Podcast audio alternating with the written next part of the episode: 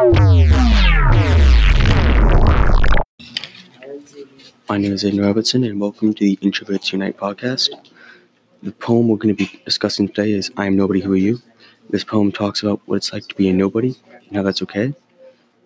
Um, the po- I, like the poet, is an introvert, and that means that we don't really like going to social events or talking to people. An example of this is back when I was at a, on a band trip and I was outside an airbrush shop. I knew what design I wanted on the on it. I knew, I knew what design I wanted, but I just couldn't ask for it. I was standing there in complete silence for the for the next ten minutes, trying to figure out what I wanted, but I just couldn't ask. Until one of my friends came over and and told them the design I wanted. Then they gave then I was telling him thank you for the next few hours. Yes, there was no problem. Another example of this is there was this school dance and some of my friends were going, but I knew that I could go and socialize, but I just didn't want to. So I spent that night at home watching anime and playing video games.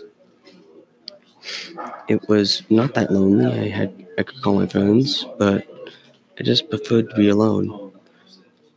The moral of these two stories is that I'm an introvert. I don't like to talk. And this poem speaks to me for that reason because it just talks about how being in, and nobody is okay.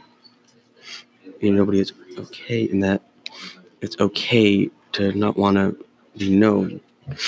I like this poem because it uses personification, is personification and metaphors explain the story.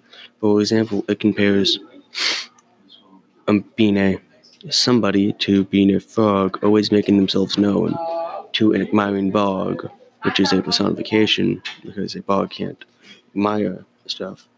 But I personally like this poem because it talks about how being a nobody is okay and how it's okay not to want to talk to people and how just being an introvert and a nobody is okay. You shouldn't feel bad about that.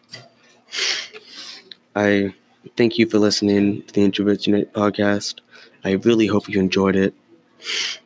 And I really hope you enjoyed this. This is my first podcast, so be easy on me. Uh, just thank you for listening, and remember, stay positive. I am nobody. Who are you? By Emily Dickinson. I am nobody. Who are you? Are you nobody too? Then, then there's a pair of us. But don't tell. They're advertised, you know.